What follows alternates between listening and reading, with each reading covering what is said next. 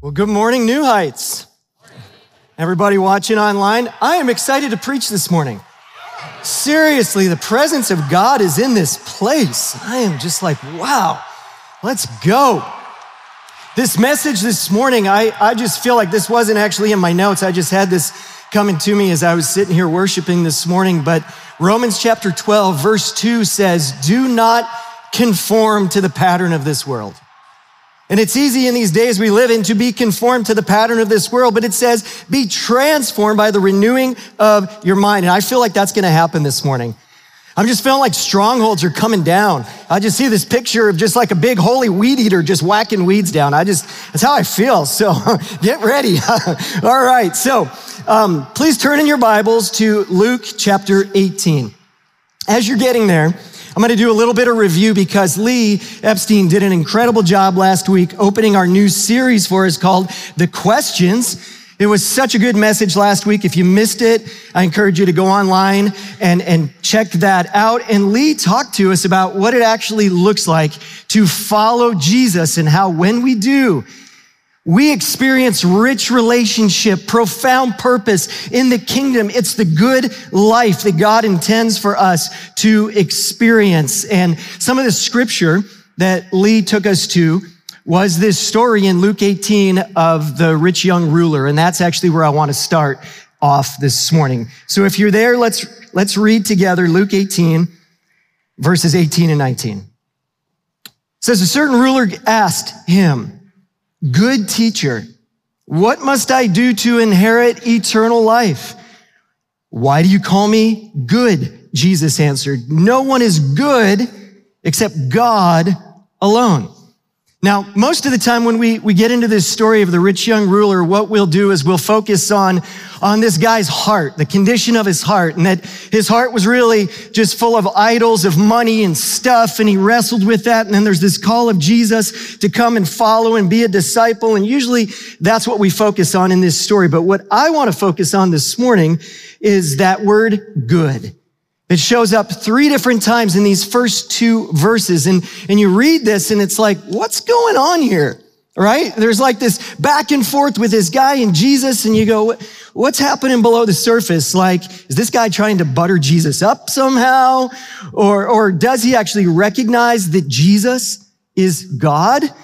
And so, so we're not sure exactly what's going on in this guy's heart, but there's one thing that's clear.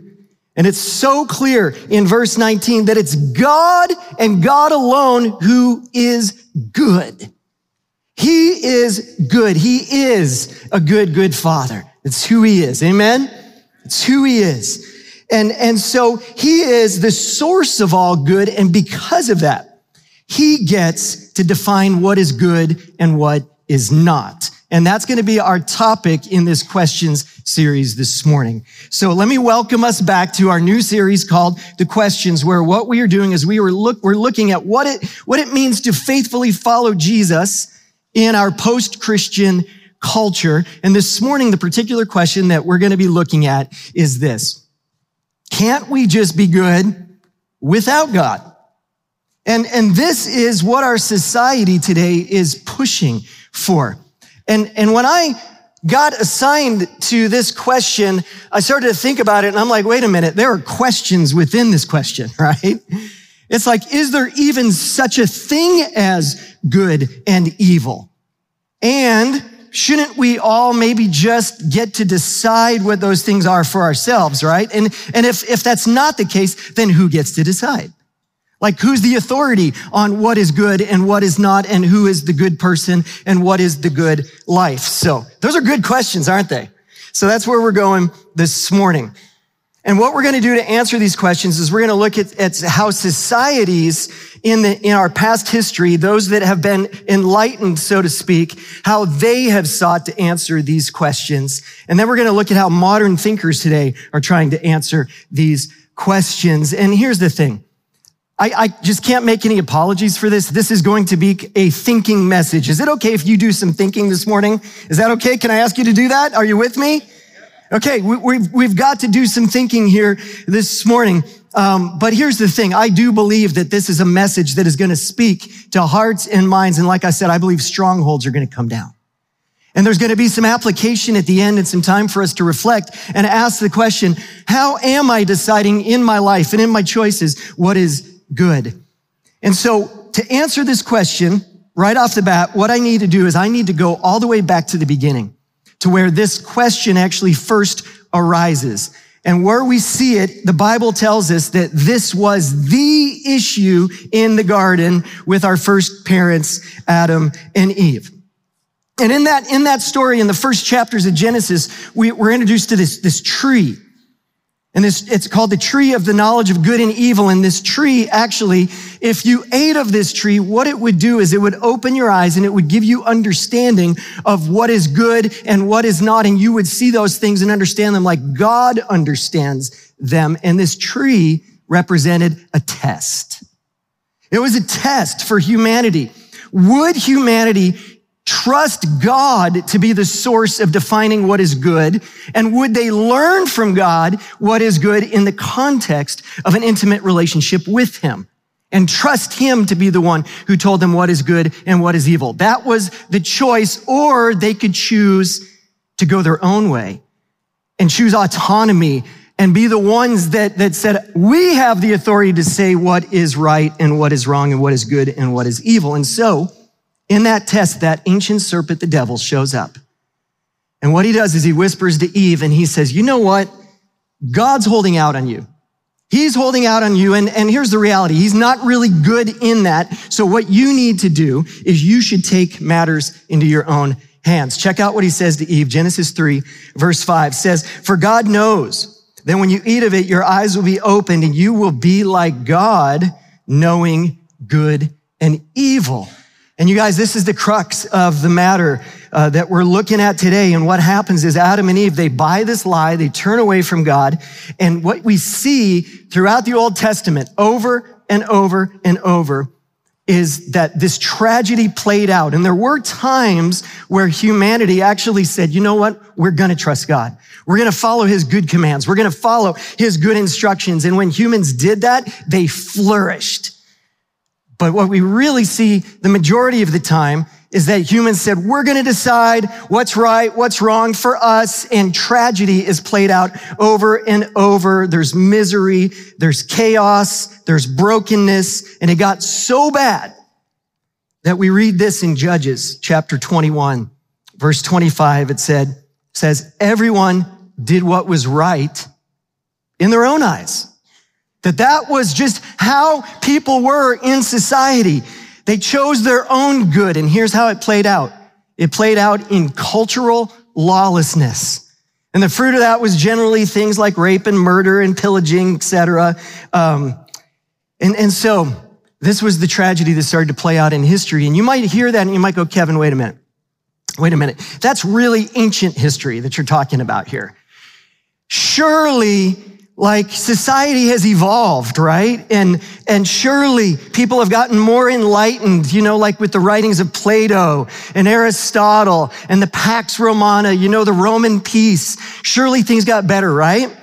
Surely society evolved to where everybody came to believe in the basics, the basics, you know, of, of what's good that everybody started to agree that, you know, everybody should be treated as equal and we should care for those who are suffering and care for those who are marginalized and we should love people who are different from us and we shouldn't hurt anyone, right? The basics of morality. Surely people have always agreed on those things.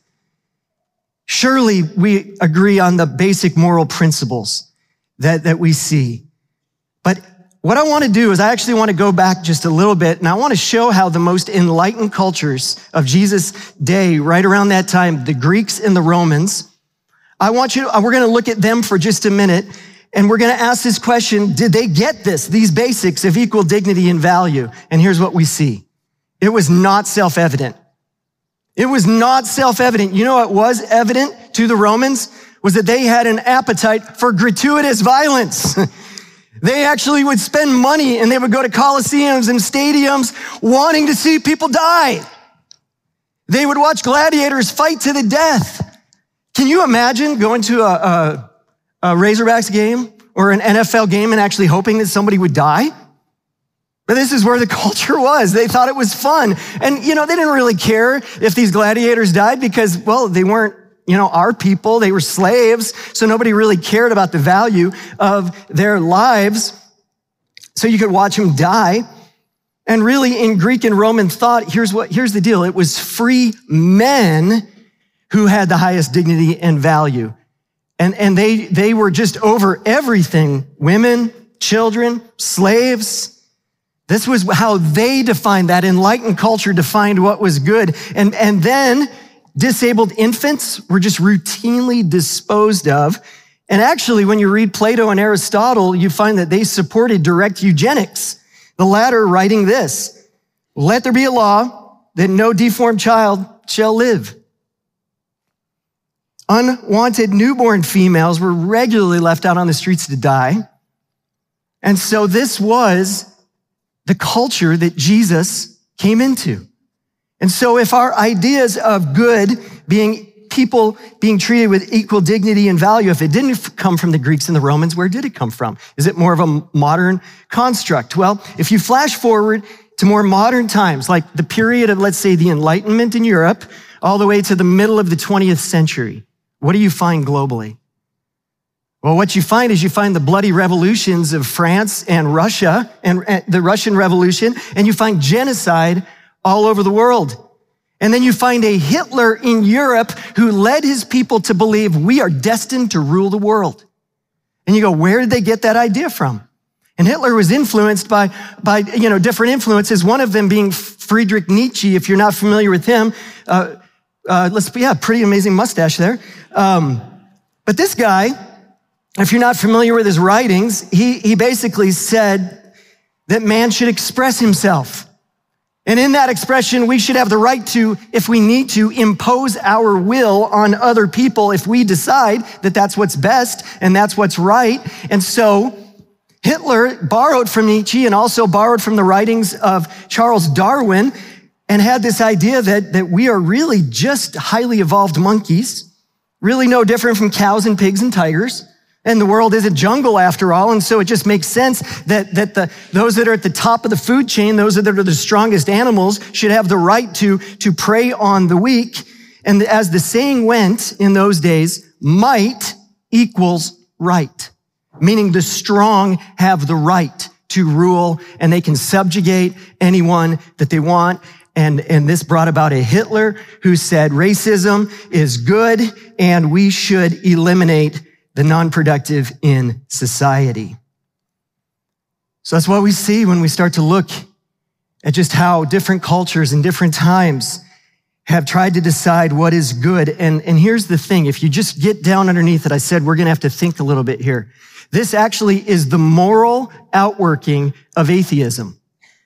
And I know I have to make some caveats here because there are some really nice atheists out there who do a lot of nice things so there's nuance here, but, but practically speaking, atheism does not provide the building blocks with which to build morality. And I want to give you a couple examples of this. So in 2012, there was a Duke uh, philosophy professor. His name was Alex Rosenberg. You might be familiar with him. And he answered a series of questions from an atheist's perspective. And it was entitled The Atheist's Guide to reality. And what Dr. Rosenberg, how he answered is he answered these questions. Is there a God? No. What's the nature of reality? What physics says it is.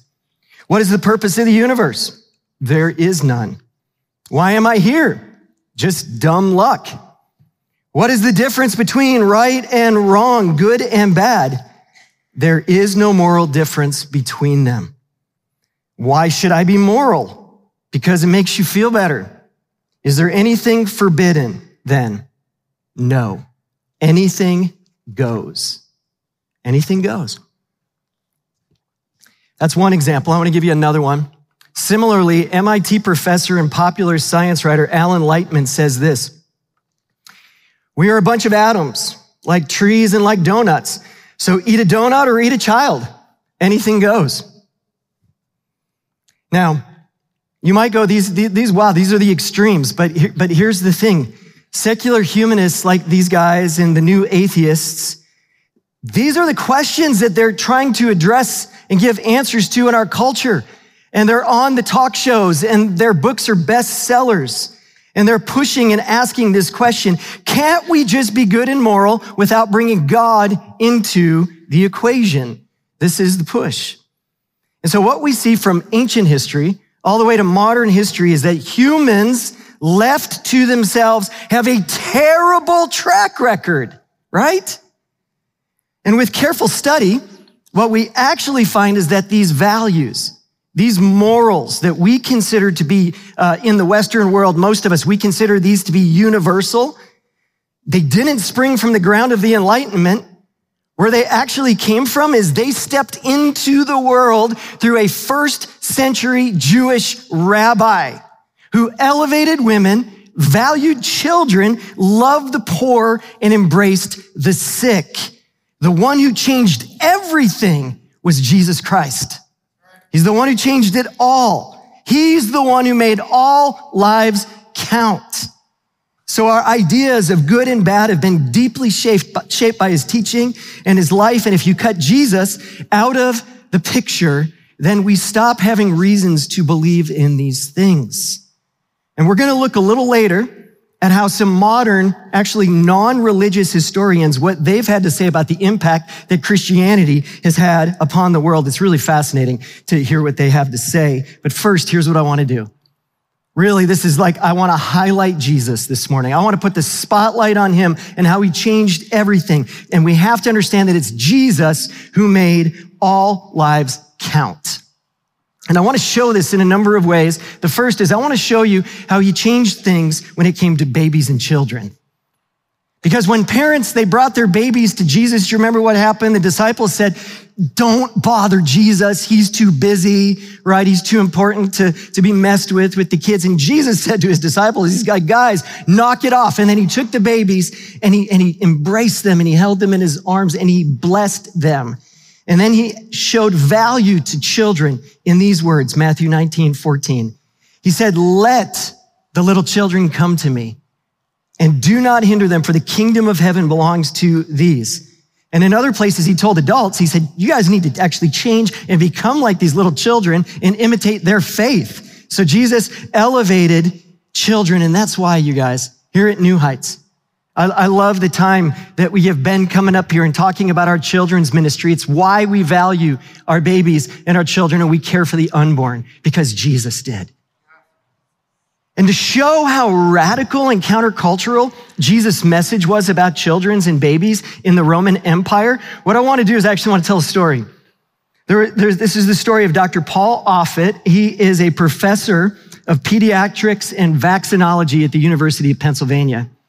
And, and, and Dr. Offit had had some bad experiences, and so he'd made some conclusions. Basically, he had concluded that religion hindered morality. And so he began to write a book called Bad Faith, How Religious Belief Undermines Modern Medicine. And so Dr. Offit, as a part of his research, he decided to read the accounts of Jesus. And as he read the Bible, and as he studied the history of modern medicine, he radically changed his mind. And when he saw Jesus' advocacy for children, it brought him to tears. And he wrote this. He concluded, you have to be impressed with Jesus of Nazareth. At the time of Jesus' life, around 4 BC to 30 AD, child abuse, as noted by one historian, was the crying vice of the Roman Empire. Infanticide was common. Abandonment was common. Children were no, were property, no different from slaves. Uh, Jesus stood up for children and cared about them, even when those around him typically didn't.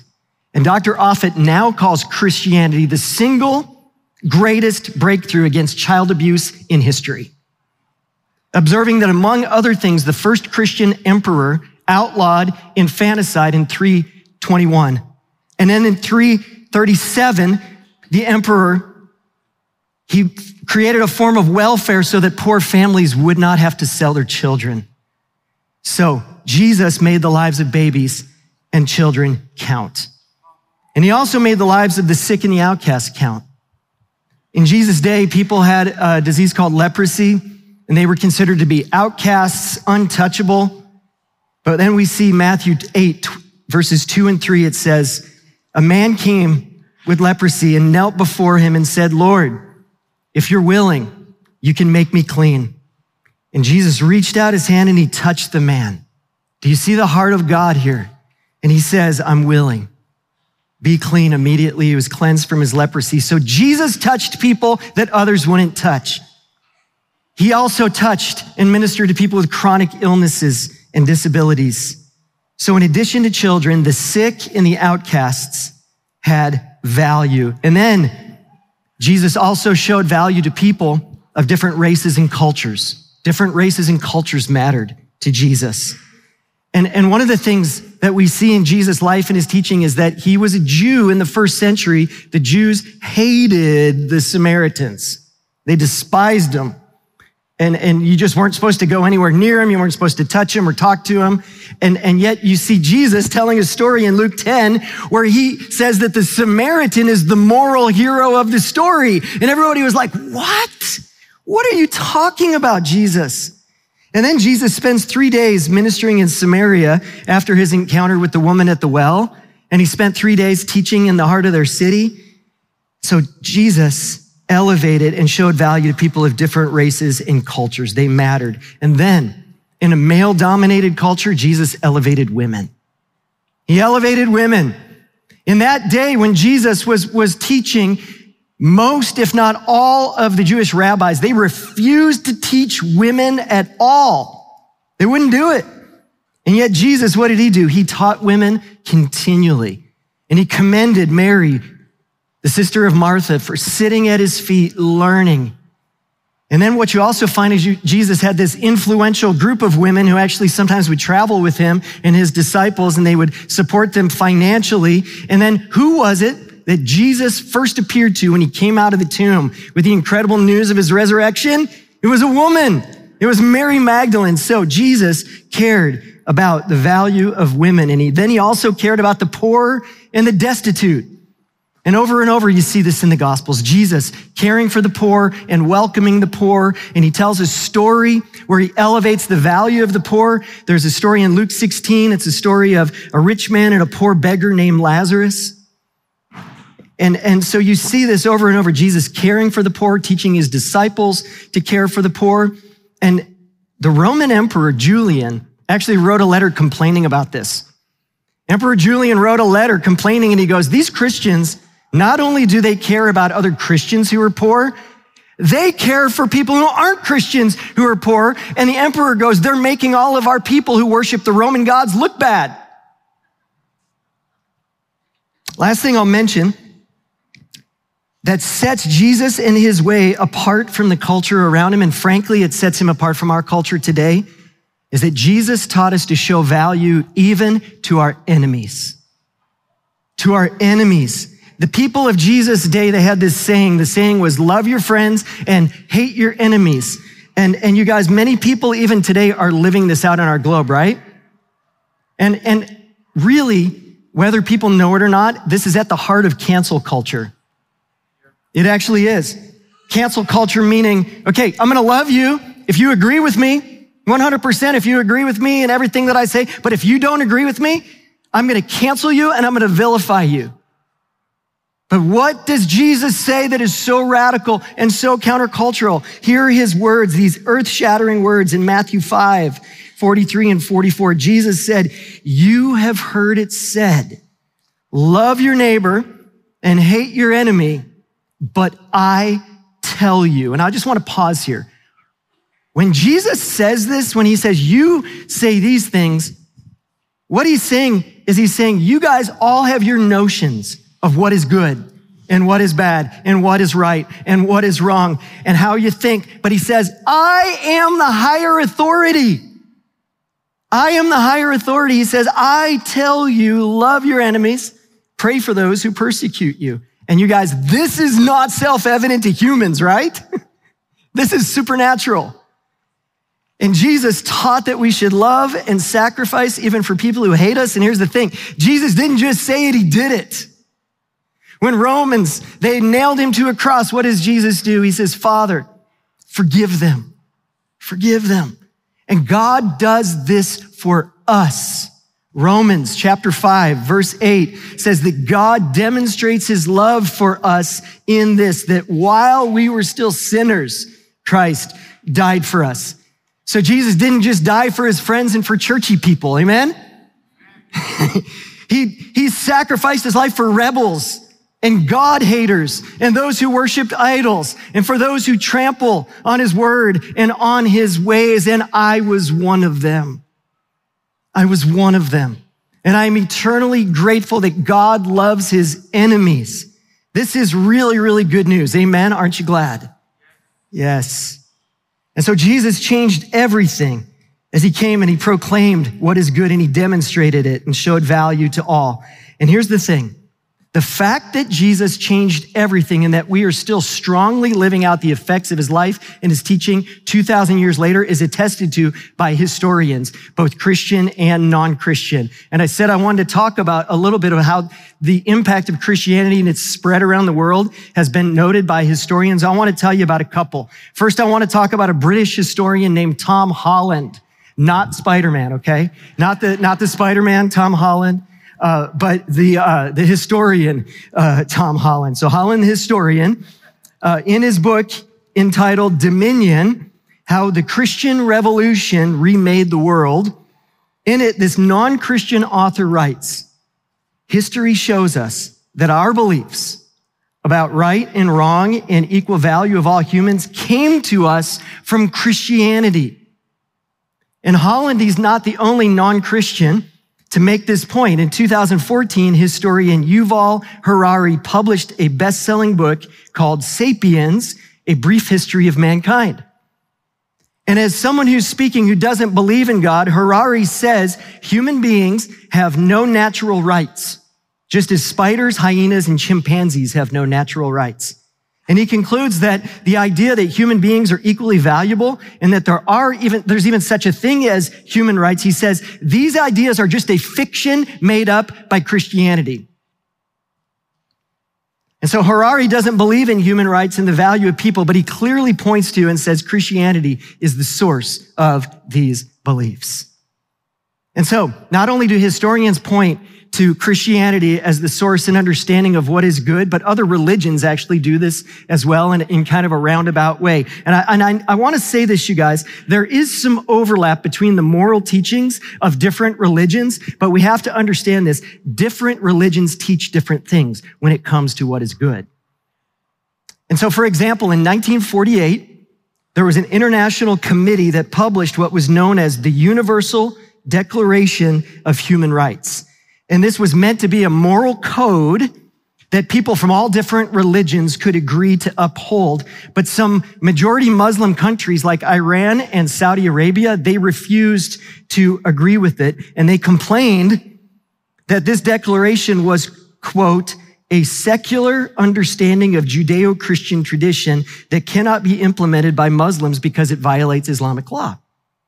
So again, People from different religions teach different things on the values and treatments of all people.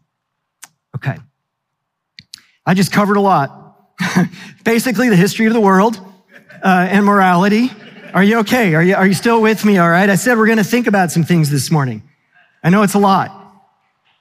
But before I go on, I, I just want to stop and say, I hope that as you hear these things, that there's a confidence growing in you that there's an encouragement that's growing in you this morning that Jesus actually changed everything. And that your confidence is in him, that everything rests on his shoulders as it should. Amen? So now what I want to do is I want to bring us full circle. And I want to just look again and answer this question uh, that we're trying to define this morning is can't we all just decide for ourselves what is good without God? And so when it comes to answering this question, there are two roads that emerge. And I'm just going to simplify the conversation. I understand there's nuance, but Jesus talked about two roads, two ways that, that humanity can go in Matthew chapter seven. And he said these two roads, one of them is very well traveled. It's been well traveled by humanity throughout history. And he said then there's another road and it's his road. It's his way. And he said these, there's two end destinations, one of them being destruction and one of them being life, life full and abundant. And so I want to talk about this first road, this way that you can choose to go. And it's the road that the secular humanists and the modern atheists want us to go, and it's to believe that there actually is no God. That there is no God, no higher authority to tell us what is right and what is not. And they say that the final authority on what is good is us. It's us. And it's how we feel think things should go. And so we are the final authority to consider whether it's good to eat a donut or eat a kid. We're, we're the ones that get to decide. And so on that road, it's humans who are in charge so I'll say this, it's leaders, those who are leaders, they get to decide what's good and call good, or it's mass consensus of what is good. Meaning mass consensus is it's just what the majority of the people in the culture say. If the majority agrees on it, that's what we're going to say is good. And so this is a road that you can go down. And here's the thing, this road sounds really good and enticing to a lot of people in society. Sounds really good, but we have to remember what comes with it. If there is no God, this is what comes with it. If there is no God and you and I, we're just bags of cells and waste with an expiration date, if that's just all we are, then there really is no such thing as right and wrong, good and bad. Ultimately, it's just my opinion against yours. It's moral relativism. That's what we're left with. And so when atheist author Richard Dawkins looks at this world, he sees it exactly as he would expect it to see. Here's what he writes. If there is at the bottom no design, no purpose, no evil, and no good, we have nothing left but blind, pitiless indifference. And so he says this is the brave new road that we need to just walk in. This is, this is the reality we have to live in. And if he's right and there is no God, then human beings have no more value than spiders, hyenas, and chimpanzees. And in this new world, the late atheist intellectual Christopher Hitchens declared this. He said, how do I know that there are such things as human rights? I don't. Our grounding for human rights is about as tenuous as our position as a primate species on a rather dodgy planet. So you can choose to go down this road and just go, we get to decide. You can, you can go just like in the garden in Genesis 3, you can go, we're going to take matters into our own hands and we're going to do this and, and we're going to follow this way. And, and Jesus says, many, many will. But when it comes to going down this road, I want to tell you guys a story. And it's a story of a history professor named Sarah Stonebraker. And Sarah she has a grad degree from King's College and she has her PhD from Cambridge. And she was well on her way down this road. But as she studied more, as she listened to lectures, she started to think about the moral implications of her atheism. And she started to realize my atheism doesn't support my belief in universal human rights and the value of newborn children. It just doesn't, it doesn't support that. And she began to wonder if her atheism was actually true. And right around that time, she started to run into Christians. started to run into Christians and started having conversations with them. And she started to see how these Christians, they cared for the homeless. They ran community centers. They housed migrant farm workers. And as Sarah talked to them, and as she studied history, she discovered something. She discovered that her longing actually for justice and this thing that just seemed to be in her that was pointing her to a particular good. She goes, it's not coming from my atheism. Where it's actually coming from is it's coming from the radical teachings and message of Jesus who abandoned his rights, embraced suffering, and, and chose death to save others. So Sarah put her trust in Jesus and she is following him today. True story. True story. Praise God. And so, to summarize that, the, the writer of Proverbs in chapter 14, verse 12, declared, There is a way that appears to be right, but in the end, it leads to death. And so Sarah she realized this. She saw the futility of the way that she was being led, and she instead chose to follow Jesus in his way. And, instead of going, well, we should just determine what is good based on our leaders and on, on mass consensus, she came to believe that it is the triune God, Father, Son, and Holy Spirit who decides what is good. Amen? And that's the other road that is the other way that we can choose. That if the amazing claims of Jesus are true, and he wasn't just some good moral teacher 2000 years ago, but he's actually the creator of the universe, then he created the laws of physics and he created the laws of morality. And he made you and he made me, and he's the only one who has the right to say what is good and what is not. Amen? And that is really good news because then we're not left in a world where there's nothing but just blind, pitiless indifference. And we have answers to the hard questions. We actually have answers. I want you to think about this. Compared to the options that are out there, what does the Bible actually tell us? The Bible actually gives us a meaningful account of where bad actually came from. And it doesn't trivialize the bad. And it doesn't say that the only way that you can get rid of the bad is to lose yourself into some void, you know, some nothingness that comes through meditation or whatever. And Christianity doesn't tie the bad to being a part of some ethnic or cultural group. It doesn't say, okay, in order for you to be good, you have to join this, this group or this ethnic group or this culture. And you guys, I think that's actually pretty crucial. And God's word gives us a meaningful account of where good comes from and how we can know good and what is not good and how we can live a good life and recognize the good person. And so, guys, it's very, very compelling compared to the alternatives that are out there. And here's the thing. I want to end with the good news. Gospel means good news. And here's the good news. It's this, that the good God took on human flesh so that he could make you and me good. That is the beauty of the gospel that Jesus sacrificed himself to make you and me good. That is his own goodness overlaid on your life.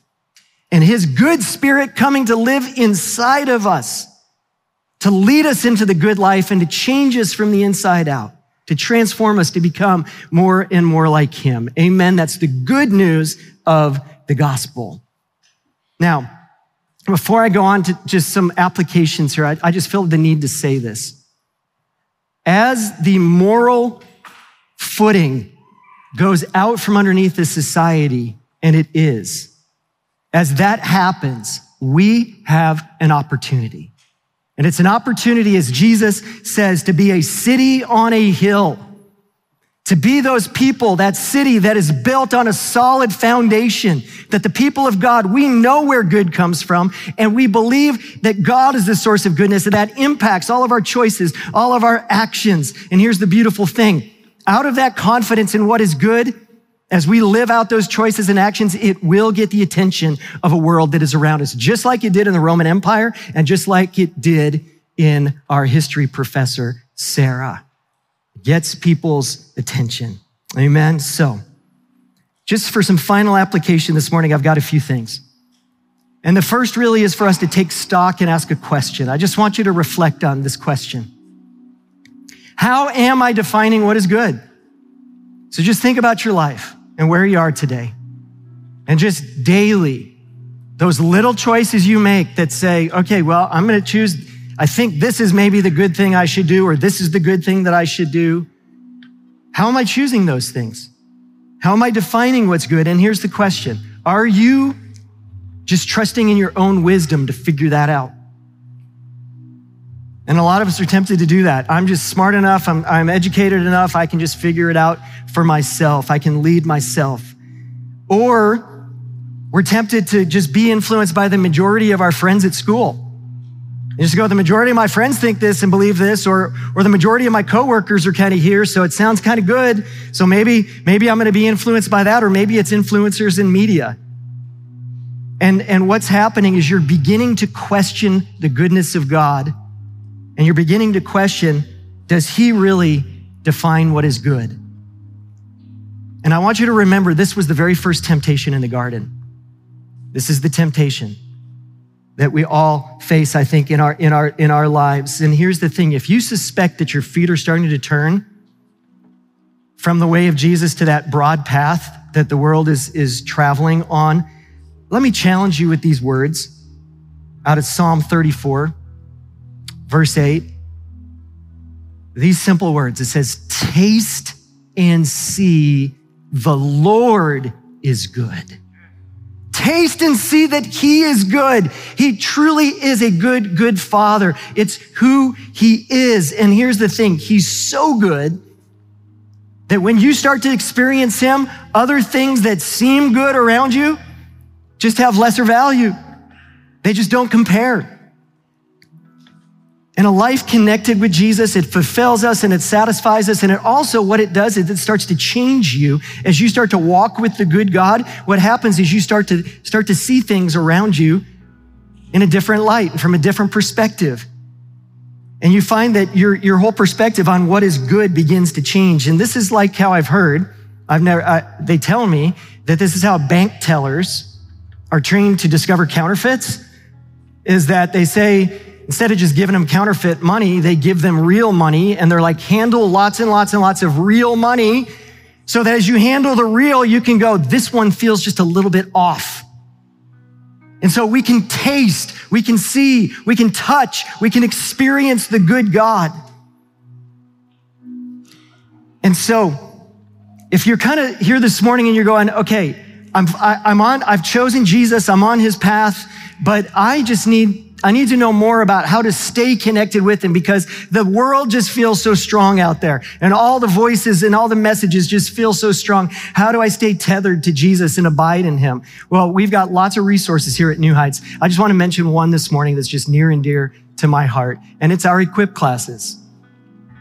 It's our equip classes, and we've got a class that's coming up uh, that I've just seen. I've seen it just impact people's lives over and over and over, help them to grow deeper. It's a class called the Father Heart of God. The Father Heart of God, that God really is good. He really is a good Father. And if you're going, what, the dates aren't on the screen. Here's what I want you to do. There's that QR code. You could just scan it right now. If you're going, I want more information.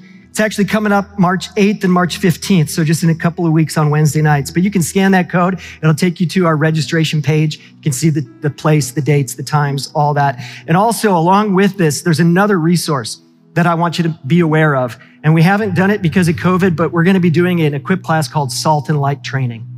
And our salt and light training is really connected to this series of the questions where we're learning to have spiritual conversations with people and we're coming to understand what the barriers are in their lives, in their thinking, in their actions, in their understandings that keep them from seeing Jesus. It's phenomenal training. You can again scan the QR code. It's coming up in a few weeks on a Friday night and Saturday, March 10th and 11th. Um, incredible training. And lastly, if you want to get the most out of this question series, I would encourage you to grab one or both of these books. These are the books that actually are the, have been the framework that we're building this series around.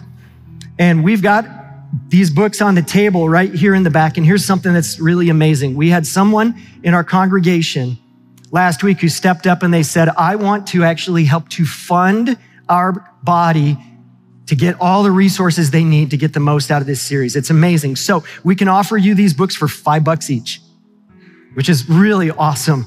And, uh, and you go, if I can't afford five bucks, take one for free. Just take one. But here's the thing, please read it, okay? Uh, read it if you're gonna take it. And the way to use this is just read the chapter before the Sunday that that topic is, is gonna be uh, taught on, okay? Usually right now, I, I would pitch to worship in our ministry time, but I've got, I've just got one more thing. Uh, and, and this is really amazing. And Josh Foleyart was speaking to it in the announcements here, but this one last application, and this really is my thesis of the message, that we can't be good without God. That we need the good God to come and to make us good and to live inside of us and lead us into the good life. And that comes through repentance. It comes from us turning away from trying to play God and going, God, you're the only one who's good, and I'm going to follow you and trust you.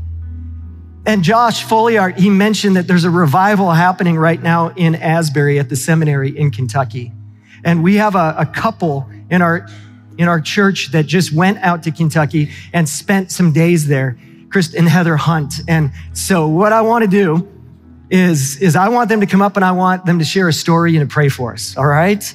Um, I think you're going to be super encouraged by this. So Heather, you're going to share with us just a, just a quick kind of testimony story. And then Chris, I would just love for you just to pray for us and whatever God wants to do uh, here in our church and in Northwest Arkansas. So Heather, tell us about it. Thanks. Uh, Chris, our five kids, and I drove out to Asbury University in Kentucky last week. As many of y'all know, there's a revival happening there. Last uh, Wednesday, February 8th, their regular chapel service started and did not stop. Students crowded the altar to confess their sins. They ministered to one another. They wept. They laid prostrate on the floor and worshiped for days, leaving only for food and naps and then hurrying back. When we arrived, we saw students sleeping in chairs and singing with bloodshot eyes, and they're worshiping still in Hughes Auditorium, and visitors are, it's, oh, Hughes Auditorium is overflowing with visitors from all over the country and beyond pouring in. Uh, I heard, I, I, in the room, we felt a, a gentleness, like a gentle calm. And I heard it described by many as a serenity or a sweetness, and I agree. Uh, the Bible says that the uh, it's the kindness of the Lord that leads us to repentance. And his kind presence was in the room and people were repenting all around us. We watched people experiencing freedom from addiction and shame and anxiety and bitterness and confidence in their own accomplishments. And uh, time did not pass normally in there three hours felt like one hour and people didn't want to leave. I've never seen people so eager to get into a church or so resistant to depart. Every chair was full and people stood along the walls and up in the balcony and the, in the lobby and the stairs outside was full. And our last night there, the two overflow chapels opened across the street. And they drug a speaker out into the lawn so people standing outside could hear. People were, um, the altars were crowded. People were laying in the aisles and dancing in the aisles, and there were empty bottles of anointing oil strewn across the edge of the stage, which was just a beautiful sight. Uh, we heard a sob now and then, but no shouting and no chaos. It was very orderly and calm because we serve a God of order. Exhausted musicians traded off through the day and night, and uh, sometimes the worship was just sweet and low like incense. And there was once that I had to catch my breath and hold my knees. I could just feel it. And uh, sometimes it was jubilant with dancing and clapping and jumping and surges. And there was just so much peace and joy. And I have just a brief observation because if, if I'm going to be totally honest with y'all, when we got there on Saturday night, we walked into the auditorium and there was a band playing. And the first thought that came to mind, literally the first thought was, I'm, I'm actually really thankful for New Heights. Uh, these guys, eh, like I said, I'm just being candid. Like the, the music was frankly pretty mediocre. The, the preaching, the few messages, brief messages that we heard were similarly unimpressive. There was nothing fancy about anything. It, it was, eh, just what it was. But I think that serves to confirm the point that the Spirit of God really was there because there was nothing otherwise that would draw us to it. Everything was unimpressive. And what was clear was that we were there for one purpose, and that was to worship the Lord. We were there to minister to the Lord and to be in his presence. And David says in Psalm 27, the one thing I ask of the Lord, the thing I seek most is to live in the house of the Lord all the days of my life, delighting in the Lord's perfections and meditating in his temple. The one thing that David sought was to be in the Lord's presence. And we think that the Spirit would say to us, seek my presence. Seek my presence. So let's pray. Holy Spirit, we just welcome you. We invite you and we ask that you would come. Come, Holy Spirit. May you light within us a fire that can only be satisfied and satiated by your presence, Jesus. Draw us to yourself. It is the kindness of the Lord that leads us to repentance. May we repent and be reconciled to you, and may we see your face. May we taste and see that you are good. May we experience your pleasure in the land of the living. We ask that you would come now, be glorified, be exalted, because you are worthy of our praise. In the name of Jesus, amen. Amen, amen, amen. Thank you, Chris and Heather. Guys, give them a hand. Thank you guys so much. Um, our prayer teams are, are starting to spread out around the room. This is our ministry time. I know we might have gone a little bit over in this service. So if you have to go grab kids, you can do that. But if you can stay and just be in the presence of God here to continue, just to bring your heart before Him. It could be something in this message where you went, man, I just need to just surrender my mind to the Lord and not be conformed to the world, but be transformed by the renewing of my mind and I just want to commit again to Jesus. Or, or maybe you're going, I just want to follow Jesus for the first time. You can pray right where you are and just give your heart, your trust to Him, or you can get prayer for anything. Our prayer teams are here. And again, we're going to just continue to worship. Andrew and the team are going to lead us. And, and if you're like, I want to continue in this posture, or I want what, what's happening at Asbury, God is moving in those ways. If you've ever been to one of our Ozark worship nights, incredible. Come Saturday night and join us. All right, Lord, have your way. We just want to minister to you. We want your presence in Jesus' name.